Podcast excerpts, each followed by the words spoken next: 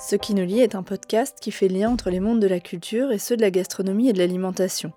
C'est un espace de liberté qui permet d'aborder ces questions par des angles variés.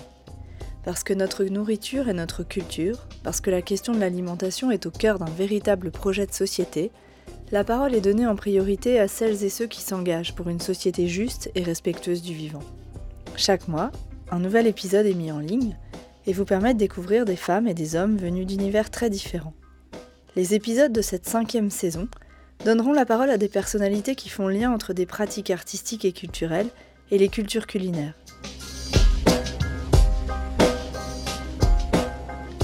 Je suis Camille Brachet et mon invité est Mathalie Crasset. Je l'ai rencontrée le 17 novembre 2021 chez elle à Paris. Nathalie Crasset est une artiste connue pour son travail de designer dans des univers très éclectiques. Au cours de notre discussion, nous avons bien sûr évoqué avec beaucoup d'intérêt ses réalisations en lien avec les mondes du culinaire. La conception d'un verre destiné à la dégustation de vin nature dans la nature, par exemple, sa récente collaboration avec Confiture Parisienne, ou encore la réflexion autour d'un couteau pensé pour Pierre Hermé il y a quelques années. Nathalie Crasset a aussi travaillé sur de nombreux espaces en lien avec la convivialité, des crousses, des hôtels, mais aussi des restaurants. Nous sommes donc revenus sur les spécificités de tels lieux et sur la manière de penser des usages et des identités adaptées. Nous avons également évoqué sa participation à l'ouvrage collectif La cuisine de l'oasis se nourrir de l'essentiel, qui vient de paraître aux éditions du Cherche Midi, ainsi que son projet de ferme hôtel, la ferme hybride, qui ouvrira au printemps à Ville-Laure, dans le Luberon. Bonjour Nathalie Crasset. Bonjour. Merci beaucoup de m'accueillir chez vous ici. Vous êtes designer, connu et reconnu internationalement. Vos œuvres sont exposées dans de nombreux musées. Euh, elles sont aussi visibles un peu partout dans l'espace public puisque vous défendez un design qui associe euh, pratiques artistiques, anthropologiques et sociales. Euh, vos créations sont travaillées par le vivant, le quotidien, mais aussi le vivre ensemble, ce qui explique sans doute que vous tissiez depuis très longtemps des liens avec l'univers du culinaire et de la gastronomie. Euh, c'est un domaine que vous connaissez bien, auquel vous êtes sensible et pour lequel vous avez réalisé de nombreuses créations. Euh, des contenants, des ustensiles, des produits qu'on déguste, des lieux de dégustation. Dans le cadre d'une exposition à la Cité du Vin de Bordeaux en 2019, donc l'exposition s'appelait Renversant quand art et design s'emparent du verre, vous avez créé un verre de vin, Vino Sospecco, destiné à la dégustation de vin. Alors peut-être de vin libre ou de vin non standard pourrait-on dire, on va y revenir. Qu'est-ce qui vous a séduit dans un tel projet et quelle a été votre approche? Euh, Est-ce que c'était aller à l'encontre de la standardisation des objets, justement? Oui, j'aime bien sortir des codes. Je fais un pas de côté et euh, voilà. Et j'essaie de dénormaliser en fait euh, nos intérieurs, nos espaces. C'est un peu ça l'idée, puisqu'on s'est trop figé sur les mêmes euh, typologies. Donc j'essaie de réinventer des choses. Le projet s'appelait Vino Suspeso. C'est un, clin d'œil au café Suspeso, qui est en fait un un café qui était euh, à Naples, euh, euh, qui était laissé chez, les, chez le cafetier de façon à ce que les marchands ambulants qui n'avaient pas fait une bonne journée puissent quand même boire un café, donc comme un bien essentiel. Donc la personne qui avait bien travaillé payait deux cafés et laissait un café suspeso. Donc c'est un peu cette petite idée de, voilà, de, de, partage qui, qui, était intéressante. Et, en ce qui concerne ce, la spécificité de ce verre, c'est qu'on va déguster le vin à l'extérieur, on va le pendre c'est en fait un contenant qui se pend à un arbre, donc il va se charger en fait aussi de la rosée, si on le voilà, de, de, l'espace en fait ambiant, parce que je voulais replacer le vin dans son contexte en fait, dans la dans la nature, et aussi prendre le temps de le boire, prendre le temps de voilà faire qu'il se révèle. Et, bien sûr, ce sont des vins en biodynamie, euh, voilà, parce que c'était important de préciser et de faire connaître ces vins pour un plus grand nombre. Et aussi de, lier en fait symboliquement un euh, viticulteur en biodynamie et une personne qui allait fabriquer ce verre. C'est un peu les mêmes métiers. C'est des métiers qui sont des métiers d'engagement. De hein, risque. De risque, voilà. C'est-à-dire un jeune qui va euh, s'engager dans le, dans le verre, il va prendre déjà sept ans d'apprentissage avant d'arriver à faire quelque chose qui se tient. Donc je voulais que ça soit aussi un verre qui puisse être réalisé par des jeunes verriers. Ouais et mettre en relation comme ça deux, deux métiers. Ouais, c'est une euh, espèce de boule soufflée comme ça. Voilà, c'est une boule soufflée qu'on suspend euh, et qu'on vient avec une ouverture et on vient la prendre dans la main, un peu comme voilà, façon symbolique un peu. Et c'est aussi un peu le geste de voilà d'apporter le liquide à, sa bouche, un peu comme, comme on pourrait boire de l'eau en fait, euh, tout simplement. Donc c'est revenir à des choses essentielles en quelque sorte. Et un projet comme ça, ça se travaille, euh, alors je vais pas dire seul dans votre coin parce que j'imagine que non, mais est-ce que du coup c'est main dans la main avec un viticulteur? Est-ce qu'il y a le regard de, celui qui produit le vin? Oui, non seulement c'était main dans la main avec un viticulteur euh, à Bordeaux et on sait qu'il n'y a pas beaucoup de, de voilà, mais c'est aussi l'idée que euh, le musée se doit de faire autre chose que de montrer des choses existantes. Donc en fait, euh, c'était aussi, et c'est pour ça que j'ai proposé ça, c'est pas, j'avais été contactée euh, par le musée pour exposer et pour regarder un petit peu ce qu'on pouvait faire. Et je me suis dit non, il faut aller bien au-delà de ça. Et ça a fait une énorme aventure pour l'équipe de curation aussi, parce qu'ils sont sortis de leur, voilà, de leur musée, ils sont allés visiter voilà, les, endroits de fabrication. À Mesental, on a fait le verre à Mesental. Et il y a eu surtout un, un film fait par Jérôme de Gerlache qui retrace toute cette épopée qu'on pouvait voir dans le dans l'expo. Dans l'expo. En fait, au départ, c'était un petit projet et c'est devenu un projet euh, qui a été très mis en avant dans l'expo, puisqu'on avait cinq euh, visualisations des étapes différentes parce que ça montrait aussi la capacité du musée de se questionner en tant que juste un espace de monstration. le musée peut fédérer des, des, personnes qui sont engagées vers changer les pratiques et voilà. Et, donc c'est ça qui est intéressant. Et ça a fait bouger les lignes sur le long terme. Vous pensez à Bordeaux? Parce que c'est vrai qu'ils sont pas spécialement ouverts sur ces, pratiques-là à la non, base. Non, je pense que oui, oui, oui. Après, je suis pas allée voir euh, précisément quoi, mais voilà. en général, moi, je suis bah, plus dans le stimuli. Euh, dans et puis après, euh, ça, ça, ça, avance tout seul. Voilà, c'est ça qui est, qui est assez beau, hein, de d'être là dans la prise de conscience, dans une matérialisation, une première matérialisation, puis après, les gens se, trouvent leur propre façon de, de, continuer la chose. L'élément déclencheur. Voilà. Euh, c'est aussi une réflexion sur la production de biens de consommation courant, euh, un peu comme le pot de confiture que vous avez récemment euh, dessiné pour Confiture Parisienne. Euh, alors là, pareil, quelles ont été les différentes étapes de la réflexion pour ce projet? Je sais que la marque parle sur le site de design érotique. Alors vous, vous en dites quoi?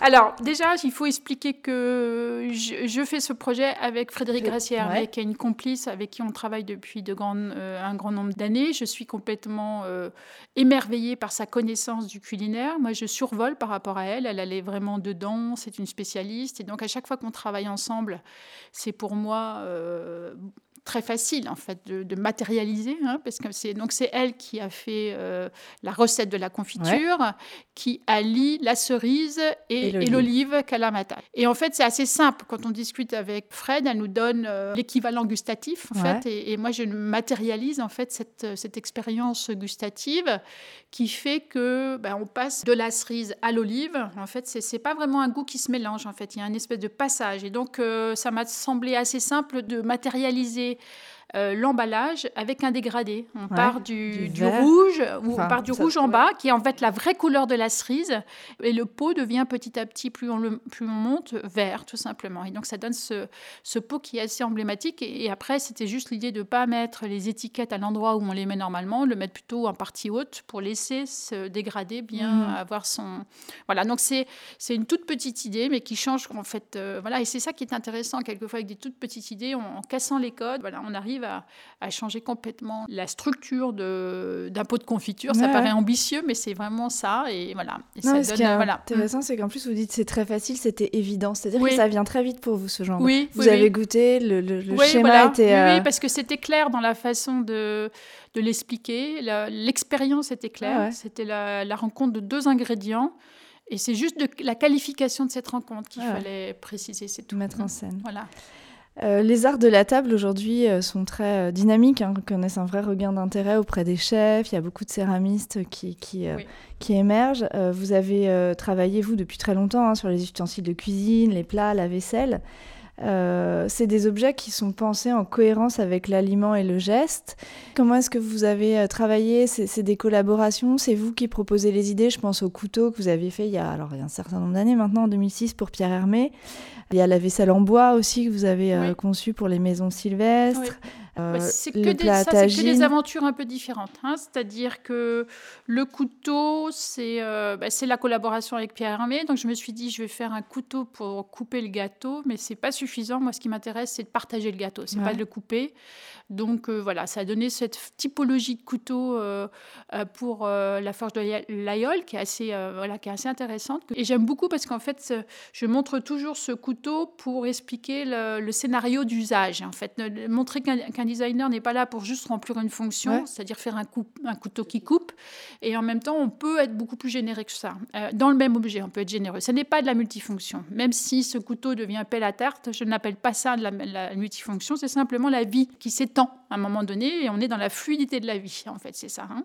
Euh, donc, on va utiliser le même instrument pour couper et, pour servir, tout simplement. Donc, c'est simplement essayer la continuité, la continuité du geste, en fait. Hein. Donc, en fait, on fait juste, on tourne euh, d'un quart de, tour sa main, son poignet. voilà, et c'est une forme particulière, tout simplement. Donc ça, devient presque une évidence.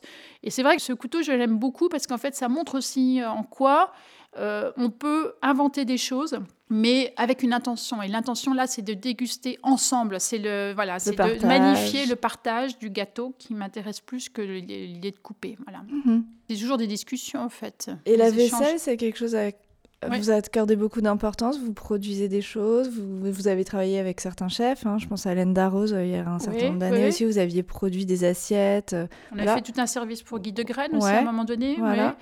Comment est-ce que vous abordez ça Dans les lieux que je fais, j'essaie je, aussi de faire du, de l'art de la table spécifique parce que c'est aller plus loin. En fait, on peut aller plus loin. Donc, je pourrais citer euh, le service à café pour le Hotel, où ça s'appelait Link aussi, où on venait mettre en liaison une petite assiette où on peut mettre des, petits gâteaux et les cafés autour.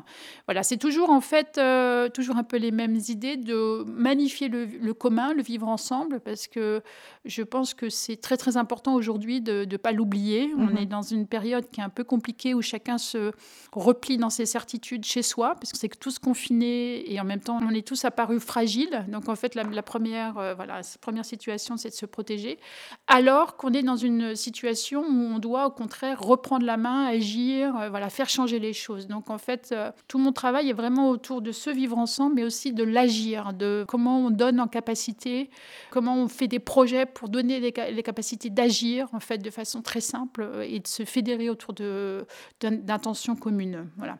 Et le culinaire, c'est aussi forcément très lié à ça. Déjà, c'est la chose la plus intime, hein, parce qu'on l'ingurgite, le, le, culinaire, donc ça va beaucoup plus loin, c'est beaucoup plus intime que d'autres d'autres éléments. Voilà. Et, donc, par exemple, les assiettes en bois, j'ai dessiné des petites maisons sylvestres pour rester en forêt, pour le vent des forêts qui est dans la Meuse, qui est un centre d'art en espace rural. Mhm. Euh, une, deux, trois petites euh, maisons sylvestres où c'est vraiment l'expérience de, d'habiter la forêt la nuit parce que c'est très différent. Et donc, il y en a une, par exemple, où le toit est en chaume. Donc, on a à la fois la chaleur, mais on a aussi tout l'aspect sonore. On entend vraiment, grâce au chaume, euh, voilà, la forêt. Et avec Pascal Lyonnais qui dirige le, lieu, on s'est dit, bah, il faut aussi magnifier, en fait, le, le territoire avec euh, les artisans qui y habitent hein, en faisant un certain nombre d'objets, un tabouret, euh, voilà. Et euh, sur ce territoire, on a une personne qui tourne le bois, qui est très très très Philippe, qui est très très très doué. Et donc on, a commencé à travailler sur des assiettes en bois.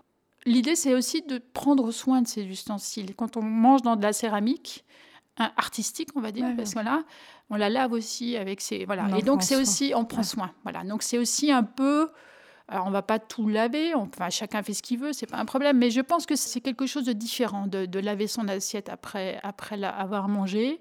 C'est quelque chose que j'ai découvert, assez récemment avec ce, projet de d'assiette en bois, par exemple et prendre soin de la matière aussi, hein, s'apercevoir que le bois est vivant. Ça connecte aussi avec euh, mais qu'est-ce qu'on fait des forêts aujourd'hui? C'est une espèce de conscience euh, plus générale qui s'installe, qui va se cristalliser à l'intérieur avec euh, des usages ou des façons de considérer la matière. Et on a besoin de changer notre rapport au monde, notre rapport aux matières énormément. Hein. et, en fait, c'est avec des petits, ça paraît complètement anecdotique, mais en fait, c'est avec des petits gestes comme ça quotidiens qu'on s'accroche et qu'on mm. commence à changer notre rapport au monde. Et donc pour moi, la forêt, c'est pas un ensemble d'arbres, c'est un tout. Et donc, euh, retirer une partie de cette forêt qui va être un arbre, ben, c'est déséquilibrer quelque part ce tout et cette matière vivante qu'on retrouve en fait quand on a une assiette en bois. Ouais, ouais, c'est intéressant parce que ça se retrouve beaucoup chez les chefs aujourd'hui qui intègrent justement tout ce qui est vaisselle, art de la table, aux produits euh, qu'ils mettent dans leurs assiettes aussi. Il y a un vrai ensemble, le restaurant est un tout et et voilà, c'est du réseau et ça valorise des projets éco-responsables quand ils sont engagés, aussi bien sur ce qu'il y a dans l'assiette que, que l'assiette elle-même. Donc ça, ça rejoint mm. tout à fait ça. Euh, vous avez aussi travaillé sur des projets de conception d'espace hein, liés à l'alimentation. Je pense à un espace cuisine pour Ikea, mais aussi des restaurants et plus particulièrement plusieurs crous. Alors ça, je trouve ça super intéressant parce que les crous, c'est des lieux assez euh, particuliers. C'est aussi une réflexion sur la restauration en milieu étudiant. C'est quelque chose que vous poursuivez. J'imagine qu'il y a des contraintes extrêmement fortes, peut-être budgétaires, de même matériel aussi. Euh, qu'est-ce que vous privilégiez dans la réflexion? C'est euh, avant tout l'idée de se dire que c'est un lieu de vie, qu'on va pouvoir venir aussi travailler, ce qui n'était pas du tout le cas. Un restaurant universitaire, en général, c'est utilisé juste pour le, se restaurer, c'est tout. Alors que là, dans les crous que je que j'ai proposés, les étudiants peuvent rester après. Ils ont commencé à rester et enfin ça a fait changer les marges en fait. Et, voilà parce qu'en fait eux ils n'étaient pas du tout intéressés au départ d'ouvrir euh, plus largement parce que ça veut dire qu'il faut il faut qu'il y ait quelqu'un etc. Mais en fait on est avec des étudiants qui sont grands, on peut leur mettre à disposition un lieu et voyez donc ça a fait bouger bouger cette marge. C'est-à-dire c'est toujours cette idée de dire qu'un espace il devient vivant si, euh, si on ne fait pas, par exemple, qu'une activité euh, spécialisée. Il faut que ça, on puisse se l'approprier plus, notamment voilà, manger. Et donc, ça peut devenir le reste du temps un endroit où on vient se poser euh, pour travailler ensemble aussi ou pas. Ou, voilà. Et bon, maintenant, avec le, après le Covid, avec toutes ces histoires de coworking, etc., ça devient complètement banal, ce que je dis. Mais en même temps, ça ne l'était pas du pas tout. du tout pour des crousses universitaires. Mm. Et puis, avoir une, une ambiance qui est très vivante, ne pas sentir les contraintes justement, parce qu'il y a énormément de contraintes. Euh, voilà, s'éloigner en quelque sorte de la restauration rapide et la restauration industrielle. Voilà, c'est des choses qui sont. Et ça, ça doit être compliqué parce qu'il y a un décalage forcément entre ce qui est proposé en repas et ou alors il y a aussi eu un ben, travail. Il y a, eu un travail au départ sur euh, essayer d'aller jusque là. Et puis euh, voilà, j'avoue qu'on on n'a pas pu faire ce projet à 100%. Voilà. je comprends. Euh, quand on travaille sur un espace de restauration, enfin comme un restaurant plus classique, là, du coup, je pense à votre travail avec Hélène Darroze ou Alain Passard au printemps, vous aviez fait un lieu euh, euh, éphémère. Ça s'appelait Végétable. Voilà, Végétable. Vous réfléchissez à quoi en priorité C'est quoi les spécificités? Pour vous, ça repose sur quoi l'identité d'un restaurant? Oui, alors ça dépend vraiment si c'est un restaurant temporaire. Là, il s'agit d'un voilà, un, restaurant éphémère, en plus dans un, Lieu... dans un grand magasin, en fait. Donc ça n'a rien à voir. Euh, euh, c'est un peu différent quand euh, je vais faire un restaurant pour un restaurateur, qui, ça devient son lieu, ça devient son identité. Voilà, donc c'est pas du tout la même chose. Euh, mais j'essaie de comprendre en fait justement euh, l'intention du, cuisinier, c'est comment il oriente en fait cette rencontre avec euh, les personnes qu'il invite à, manger et, et, en fait de, juste continuer hein, dans le dans l'espace cette invitation et cette spécificité culinaire qui va se traduire en fait par une façon d'accueillir, une façon d'être ensemble, hein, parce que c'est toujours ça en fait. Hein. L'espace, euh, par sa configuration, va proposer différentes façons d'être ensemble. Et c'est essentiellement ça qui m'intéresse. Une façon d'être ensemble avec lui, avec le cuisinier, même s'il n'est pas là, il est derrière, il est voilà, où il y a de plus en plus de cuisiniers qui, font, sont visibles, qui sont visibles, mais il y a, il y a même des cuisiniers qui euh, voilà, qui, qui, qui, manifestent en fait euh, l'idée d'être dans la salle avec avec une table d'hôte, voilà. Euh, même s'il n'est pas là, il doit être là quelque part. Hein. Donc c'est vraiment l'humain euh, euh, en tant que c'est le cuisinier en tant qu'humain qui doit avoir une présence sur place. Donc ça, ça, ça, ça, marche sur un certain nombre de choses et ça peut aussi se tricoter, parce que je vais m'employer différemment, avec les personnalités qui sont différentes aussi. voilà. Donc c'est mais c'est vraiment mon, mon savoir-faire. Et euh, la qualité du produit, voilà, les, chefs en ce moment valorisent énormément ça, le fait que tout soit cultivé dans le respect des sols, des hommes. Euh, c'est des valeurs qui s'imposent en cuisine, euh, mais aussi dans votre domaine, puisque l'environnement, l'éco-responsabilité, c'est des dimensions qui façonnent votre travail depuis un certain temps. Comment est-ce que vous les intégrez au projet que vous concevez? Alors j'imagine, enfin, ça passe par le choix des matériaux. Est-ce que vous trouvez qu'on peut faire un lien avec cette approche slow de slow food euh, avec euh, le, bon, propre et juste. Est-ce que vous, vos objets, ils sont beaux, propres et justes aussi ou pas tous? Comment on allie ça avec le côté industriel du design? Oui, bah, justement, je suis en train de me poser des questions parce qu'on est tous amenés à se reconfigurer. Hein. Donc euh, j'étais déjà beaucoup dans le questionnement, puisqu'en fait, je ne fais pas un objet pour faire un objet. J'étais déjà vraiment dans l'idée de réfléchir, à, à, chaque fois faire un pas de côté. Donc déjà, ça, ça préserve en fait de, voilà, de, de, cette frénésie de créer à tout va. Hein. donc, et les, les, gens qui viennent me, me trouver ne sont pas des gens qui justement font ça. Hein. Mais là, du coup, j'ai remis euh, encore un peu plus d'exigence euh, par rapport à, aux produits, hein, parce que aux objets, on va dire. Euh.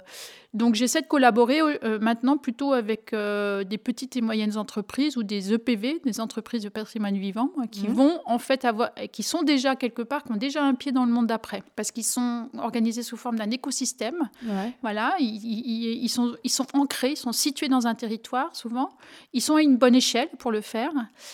Euh, et, ils ont déjà l'écosystème prêt en fait, pour, euh, pour pouvoir euh, voilà, articuler sereinement toutes, toutes, ces choses. Vous voyez ce que je veux dire? Donc, c'est assez, c'est assez beau. Voilà, donc c'est... Et, je pense que notre rôle après, c'est aussi de le faire avec des grands industriels, mais il faut qu'ils soient prêts, il faut que ça soit structuré et il faut qu'ils aient des bonnes intentions. Voilà, donc quand, on, quand ils vont frapper la porte, on est prêt. Voilà, mais, mais je, je, le précise comme ça. Vous voyez ce que je veux dire? Et c'est pas à moi d'aller les convaincre. il faut que vous je peux le militante faire. dans ce. Si, si, si, je peux le faire. Mais en fait, euh, chaque entreprise doit avoir sa propre façon de faire de l'écologie, de faire de voilà, de respecter l'environnement. Euh, il ne faut pas que ça soit un diktat, il ne faut pas que ça soit euh, un dogme. Non, c'est euh, quelque, quelque part beaucoup de pragmatisme. Hein. C'est analyser les situations et voir comment, donc un côté analytique, un côté et, et, après pragmatiquement comment, par quoi j'attrape la chose, comment par rapport à la réalité de cette entreprise, elle peut commencer à, faire évoluer les choses et puis petit à petit convaincre les gens, parce qu'il y a aussi ça. C'est pas simplement l'idée de prendre des décisions, c'est faire adhérer et faire en sorte que, les, que tout le monde euh, puisse euh, s'orienter euh, voilà, vers, vers ces... Parce qu'aujourd'hui, on est, on est quand même confronté à une scission entre ceux qui veulent bouger et ceux qui ne veulent pas bouger. Vous voyez ce que je veux dire? Il y a, ça, ça, devient mmh. problématique. Il y a des tensions énormes qui se créent. On veut pas perdre certains ne veulent pas perdre leur confort, ils ne veulent pas perdre leur, euh, voilà, leur privilège, parce qu'on peut parler de privilège, et, et, d'autres euh, ont envie de bouger parce que, bah, parce que. Euh, donc en fait, comment on fait pour, voilà, pour quitter cette situation de conflit et comment, à travers le projet, on arrive à embarquer tout le monde dans, dans l'idée de collaborer pour faire changer les choses. Parce que vous êtes vraiment au, enfin, au, confluent de, de, de, de, tout ça. C'est vrai que quand on mm. produit des objets, ça me fait un peu penser à, à la mode. Quand on produit du on est dans un contexte de surproduction beaucoup, donc il faut freiner le rythme.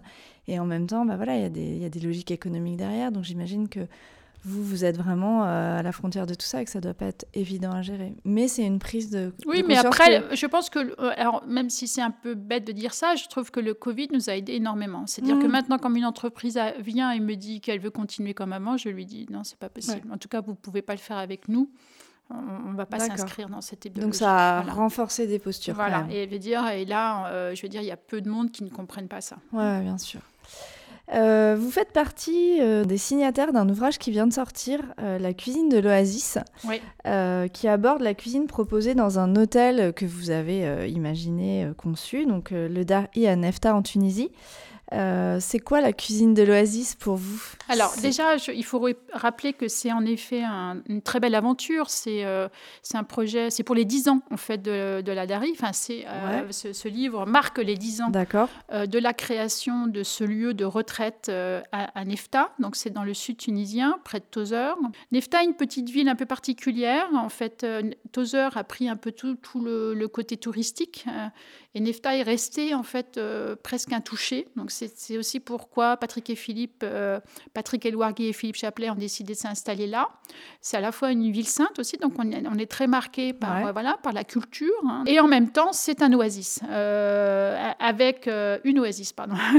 c'est, voilà, il y a une corbeille, une palmeraie. C'est assez rare aussi d'avoir des palmeraies en forme de corbeille, donc c'est vraiment un creux comme ça.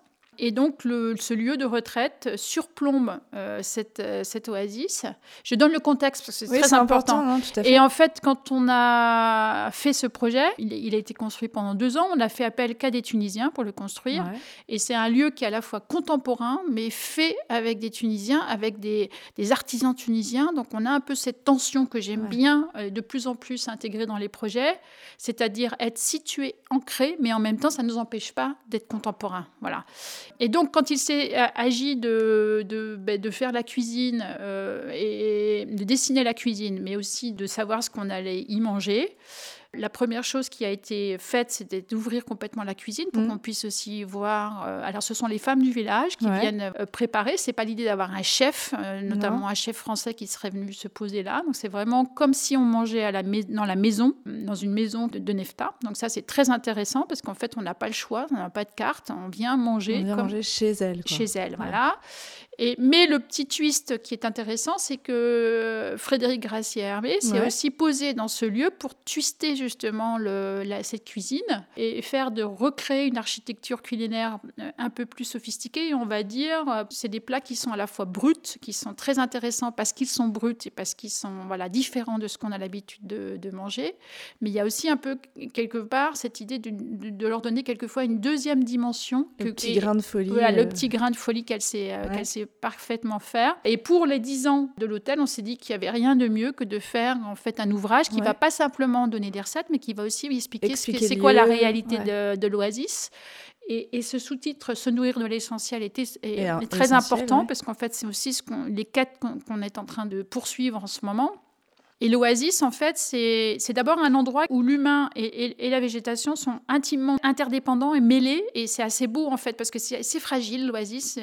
Et, en fait, il y a cette, euh, voilà, cette interaction entre l'humain et le végétal qui est, déjà assez belle à voir, en fait. Hein. ça, nous donne, ça nous apprend aussi beaucoup. Après, dans le dans l'oasis, on n'a pas grand chose, mais on manque de rien. En fait, dans le voilà, en fait, c'est ça. Donc, et c'est pareil au niveau de la, la cuisine. Quand on va au marché de Nefta, il n'y a pas grand-chose. Euh, il n'y a, a, pas beaucoup d'ingrédients. Euh, voilà, donc on ne peut pas en faire euh, une cuisine qui va partir dans tous les sens. Et sa créativité, en fait, elle va être orientée vers autre chose, vers magnifier justement le peu qu'on a et quelque part créer à partir de ça. Donc c'est une, une, façon de créer et c'est un peu la même chose dans l'hôtel en fait, hein, dans l'hôtel, dans le lieu qu'on a fait, c'est-à-dire c'est vraiment rentrer euh, dans la culture pour arriver à, voilà, sublimer. Euh, donc, euh, et ça se passe la même chose, c'est la même chose pour l'espace que pour je pense, hein, pour, le, voilà, pour, le, pour le culinaire. Donc moi, je vais juste citer un plat que j'adore, qui s'appelle la mouraya, qui est en fait à partir de corettes. C'est un peu comme si on prenait des épinards et on les fait cuire très très longtemps, revenir. C'est en plus, ça n'a pas de tête, en fait. C'est une, une espèce de sauce un peu noirate, un peu verte noirate, mais, euh, mais c'est euh, quelque chose qu'on n'a jamais goûté, qu'on redemande, et en fait, on se souvient de ce goût. Euh, voilà, et donc, à chaque fois, j'y vais, et là, j'y vais encore pour le premier de l'an. Je, je n'ai qu'une hâte, c'est de, de goûter cette mohaya qui est travaillé de, plein, plein, plein de façons différentes. Et là, en fait, on a la recette. Voilà, on a la recette du papa de Patrick, hein, euh, voilà, dans le dans le livre. Comme ça, voilà, ça ressemble à ça. Voyez, c'est pas, pas très instagrammable comme on dit. Mais c'est une expérience. Vraiment, c'est un, une expérience. Et, euh, et bizarrement, c'est un peu spécifique, mais les, enfants aiment aussi, parce que c'est toujours intéressant de voir mmh. comment, voilà, comment, comment réagissent les enfants. Surtout que les enfants sont souvent sensibles aux textures. Donc en fait, ce livre, on l'a fait comme, euh, comme le lieu, c'est-à-dire Patrick, Philippe et Fred tous les quatre en fait. Donc c'est ça qui est beau, c'est une aventure. On est quatre auteurs. On a collaboré avec un photographe tunisien qui est de Nefta, ah, euh, qui s'appelle Riyad Zarouk, qui en fait, euh, voilà, c'était aussi. Et le livre, il va prendre euh, l'architecture de l'oasis, c'est-à-dire qu'on a un premier passage qui, qui va parler de ce qu'on fait avec la date. Donc c'est les trois niveaux de culture, la date, le fruit et le légume. Donc c'est un peu la permaculture avant l'heure, qui est déjà inscrite dans ce lieu. Et, en fait, on a ces trois catégories de plats, euh, trois ingrédients, mais en même temps, on va avoir des indications sur, euh, sur l'oasis, justement, les différents oasis. C'est pas simplement l'oasis de Nefta, hein, c'est plus large que ça. Ça prend l'ampleur. Et voilà, tout ça en, partant de la cuisine euh, de, du mais en s'éloignant. Voilà, on voit la collaboration ici entre les deux femmes. Mm. Et en rentrant aussi dans la culture culinaire tunisienne, avec des projets qui sont quelquefois sans l'intervention de Fred, hein, Nadia qui est en fait la cuisinière principale hein, chez elle, qui est la cuisinière de, de, la, de la Dari.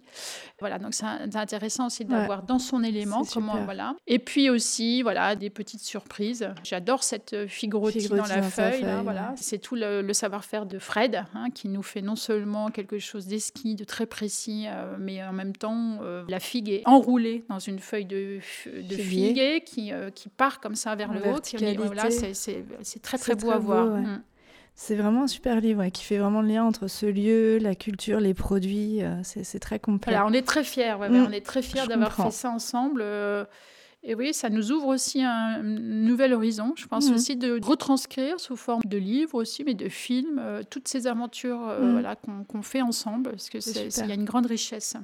Vous avez aussi dessiné une bûche de Noël. Oui cette bûche, euh, bûche totem, en collaboration avec le pâtissier Benoît Castel. Oui. Euh, cette création, elle est née comment? Le design d'un gâteau, c'est quelque chose de très particulier? On part d'abord du goût ou au contraire, on part du visuel? Oui, en fait, on part un peu des deux, euh, de l'envie de chacun. Alors, on a rencontré Benoît lors d'un dîner, on a, on a très vite sympathisé.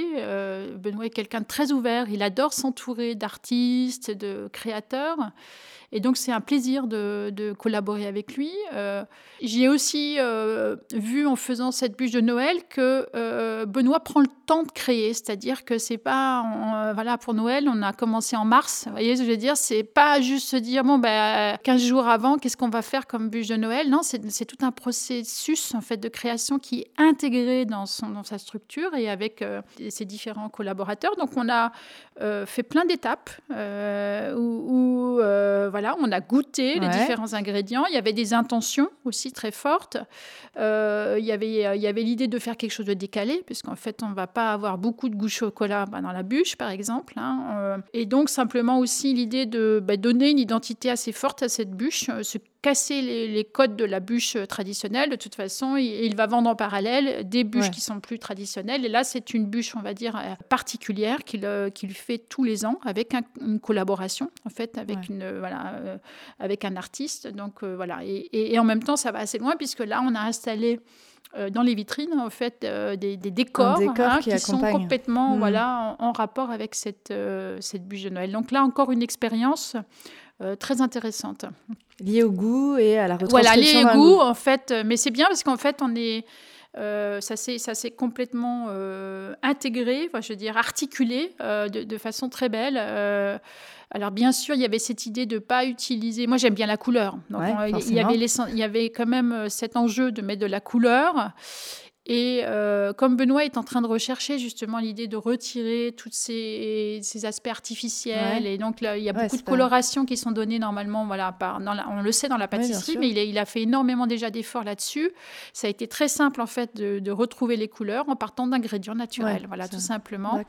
Euh, après, c'est plus compliqué que ça, hein, parce qu'il faut, les, il faut les figer, il faut que ça tienne. voilà, donc c'est tout un savoir-faire que je ne connaissais pas, euh, voilà, mais c'est très très compliqué en fait de faire une bûche de Noël et de pouvoir la reproduire. C'est pas juste une. Oui, parce qu'en plus c'est ça. C'est ça.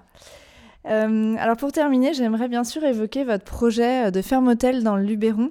Oui. Alors est-ce que vous pouvez nous expliquer de quoi il s'agit précisément? Je sais qu'il y a l'idée de penser un lieu total comportant une maison d'hôte, un potager, des vignes aussi. Ouais. Euh, quelle a été la jeunesse du projet et, et, à quelle étape vous êtes rendu? Ouais. Alors c'est toujours avec les deux partenaires avec qui j'ai fait les lieux d'accueil, d'hospitalité, on va dire, Patrick Elouargui et Philippe Chaplac, avec qui on a créé le, le hôtel la Dari en Tunisie. Et là, c'est le, prochain projet qui s'inscrit dans un territoire cette fois-ci. Donc en fait, c'est même plus le bâtiment. Hein. Bah, déjà, euh, en Tunisie, il y a un territoire puisqu'on est pour l'Oasis, mais c'est un peu différent. C'est-à-dire que là, c'est vraiment euh, considéré que le, bâtiment n'est qu'un ingrédient en fait. Hein. donc l'endroit où on va séjourner, euh, le plus important, on va dire, c'est le territoire. C'est-à-dire comment on vient se poser quelque part. Alors on parle plutôt de temps long, hein. on parle aussi de, de voir un territoire justement qui est en transition, les vignes passent en bio. Donc, en fait, ils ont fait ce beau choix de dire on va pas faire notre chai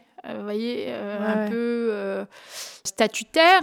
non, l'enjeu, il n'est pas là. Il est plutôt d'aller travailler avec la coopérative. de, de, et la coopérative, au départ, ne voulait pas faire de vin biologique parce qu'ils n'avaient pas, de, ils avaient pas de cuve spéciale, etc. Et finalement, un autre viticulteur s'est dit, mais moi aussi, j'ai, voulu, j'ai toujours voulu faire du vin bio, mais il n'y avait pas de... Voilà. Donc, en fait, vous voyez, ça, ça fait changer les choses sur, le territoire, sur le territoire avec la communauté qui est là. Et c'est assez beau, en fait. C'est beaucoup plus intéressant que de se valoriser mmh. soi-même. Donc tout est un prétexte pour faire en sorte de réfléchir différemment et d'inscrire ces nouvelles pratiques. Donc ça va être euh, un lieu où on vient se poser. C'est pas un hôtel. Donc en fait, on va pas prendre la valise. Déjà, dans les hôtels, on le faisait pas. prendre la valise des gens, leur dire d'un côté il y a ceux qui servent et de côté et d'autre côté il y a voilà. Donc on n'était déjà pas là-dedans. Il n'y avait pas non plus de comptoir jamais dans, dans, les hôtels que je faisais parce que c'est justement la, la, démarcation entre ceux qui y travaillent et ceux qui y vivent. Non, l'idée c'est de partager un moment et mais là c'est aussi un peu cette idée de dire qu'on est tous en train de réfléchir à ce qu'on veut faire, comment on s'inscrit dans le monde aujourd'hui, notre rapport au monde, notre rapport au sol. Et là, on va voir des choses qui sont en train de se construire sur ce lieu et ça va nous faire aussi évoluer.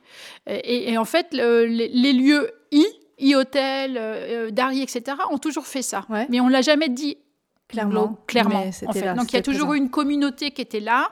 Par exemple, la, la, Dari, c'est un lieu d'introspection, forcément. C'est mmh. voilà, c'est un lieu. Il y a un peu le côté spirituel aussi, dont on parle jamais, mais ils existent dans ces lieux. Euh, et là, en fait, on se dit, que c'est le lieu où on va matérialiser ça encore plus parce que ce qu'on a besoin aujourd'hui, c'est pouvoir se projeter. C'est-à-dire avec aussi? Oui, ça s'appelle la ferme hybride. Hein, donc euh, voilà, le i est là. et bien sûr, hein, il y a pas de, y a pas, c'est la continuité complète. Mais comme vous le voyez, on n'a jamais fait du copier-coller. À chaque fois, c'est des endroits qui sont ancrés, situés, pour justement s'écarter de la façon de faire d'autres hôteliers qui sont dits plus internationaux, voyez, qui vont copier-coller un peu partout la même chose.